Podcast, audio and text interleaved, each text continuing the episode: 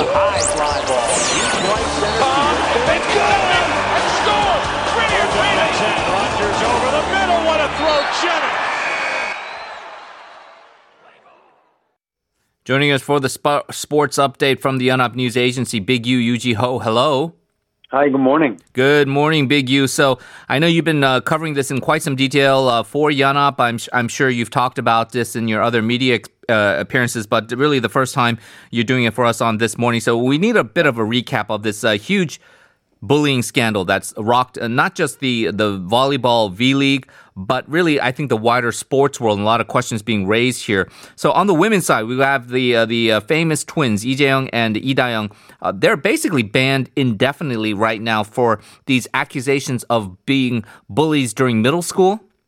Yeah, I, I don't even know where to begin, really. Yeah. Uh, but uh, just to recap, a former teammate of the twins uh, detailed some of the abusive action and misconduct in an online post Wednesday last week, and the twins apologized for their action promptly the next day and then left the team. And their club, Heungkuk Life Pink Spiders, uh, waited until Monday to suspend them indefinitely. I think you know they really failed to read the room when they failed to act swiftly, and, Yeah. and you know instead they offered to protect the players' mental and physical well-being when there are victims out there who have suffered for you know years and close to a decade uh, because of their uh, behavior when they're teenagers. And also the Korea Volleyball Association, which handles the national team action and international play, banned the Lee twins from the national team duty indefinitely. Um, you know, they were key parts of the national team when Korea qualified for the Tokyo Olympics. Uh, they were, you know, starting members of some of the international tournaments of late. Uh, but uh, obviously, the Korean Association has decided it's just not worth the trouble taking them to the Olympics and have them be sort of distractions for the for the country's, you know, pursuit of a medal in Tokyo should the Olympics happen. Now, the V League office, the professional league office, uh, has also determined that uh, the players entering the drafts in the future must submit written pledges that they have been clean in school. Uh, if they get caught, they get caught lying, uh, they're going to face permanent ban from the league. But this will not uh, apply retroactively to the Twins.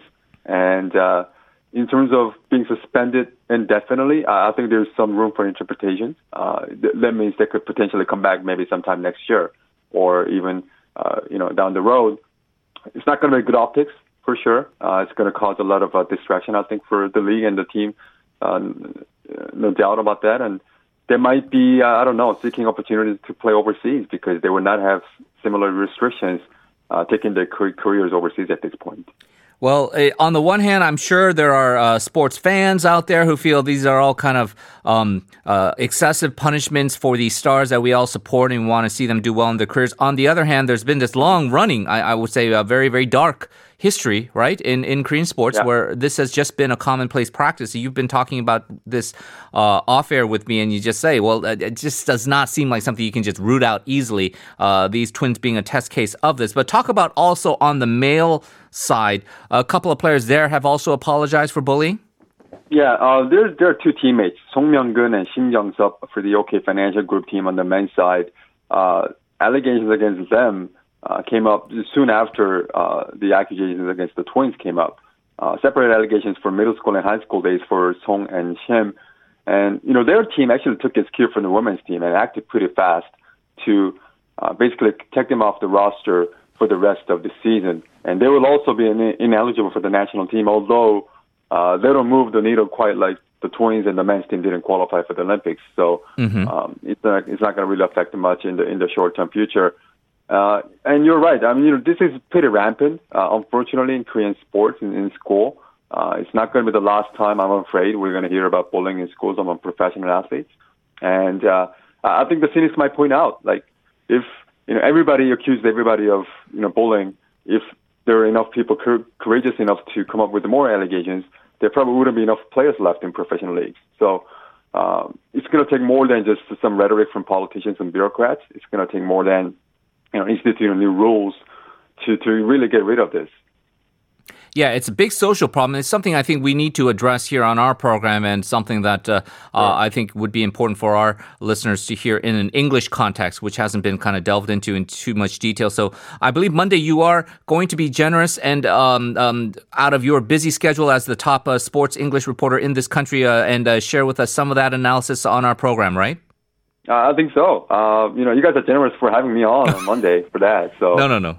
The honor is ours, but uh, definitely an important issue, and uh, we definitely uh, look forward to hearing your analysis on Monday on that. And let's move on to something a little bit more cheerful. Spring training Sure. in Major League Baseball got underway this week. It's in Florida and Arizona, uh, two unfortunate places as far as COVID 19 is concerned. We've got the pitchers and catchers reporting for duty uh, first. Uh, they're going to be joined by the position players next week. You got three former KBO MVPs from Korea in camp this year. Yeah, I'm just talking about the Korean former MVPs from the KBO. We all know about Ryu Hyun-jin and Kim Kwang-hyun uh, pitching for the Toronto Blue Jays and St. Louis Cardinals in their second camps with their respective clubs. And Yang Hyun-jong, the 2017 MVP from the KBO, will join them later. Of course, he recently signed a minor league deal with the Texas Rangers. Uh, right now, he's training in his former home uh, in Gwangju for the Kia Tigers. He's waiting to get his work permit uh, processed so that he can make the trip to uh, to uh, Arizona to uh, join the Rangers. So there's three lefties, uh, three of the best lefties from the KBO in the past decade or so, who've all won MVPs here, who've all taken their talent to the U.S. side.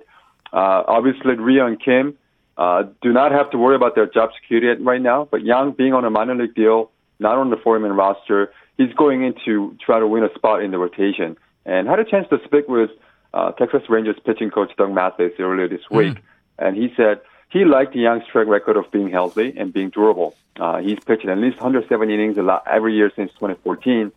And if you look at the MLB schedule last year, they only played 60 games, so a lot of the even starting pitchers didn't throw a lot of innings. So basically, Yang threw you know 170 plus. He threw more innings than anybody else on the Rangers team professionally professionally in 2020. So uh, they don't have to worry about him ramping back up from say 60 innings to 100 plus.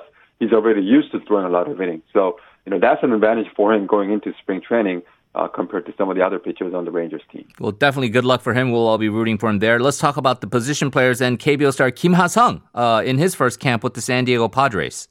Yeah, and uh, he has to switch his position to second base, as we all know, and plus the fact that Fernando Tatis Jr. is not having signed a 14-year extension in shortstop, it basically means Kim will never be an everyday shortstop for San Diego at this point. But uh, he's gonna, I I think he's got enough athleticism to move over to the other side of the back and play second base.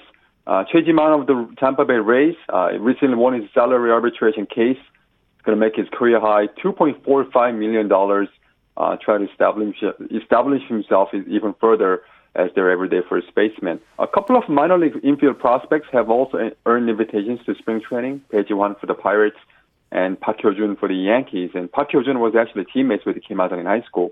Uh, was a bigger prospect coming out of high school, but uh, I guess the story has kind of turned. Uh, Kim Ha-seong with on a major league deal, and Park Hyo-jun is still trying to make his major league debut.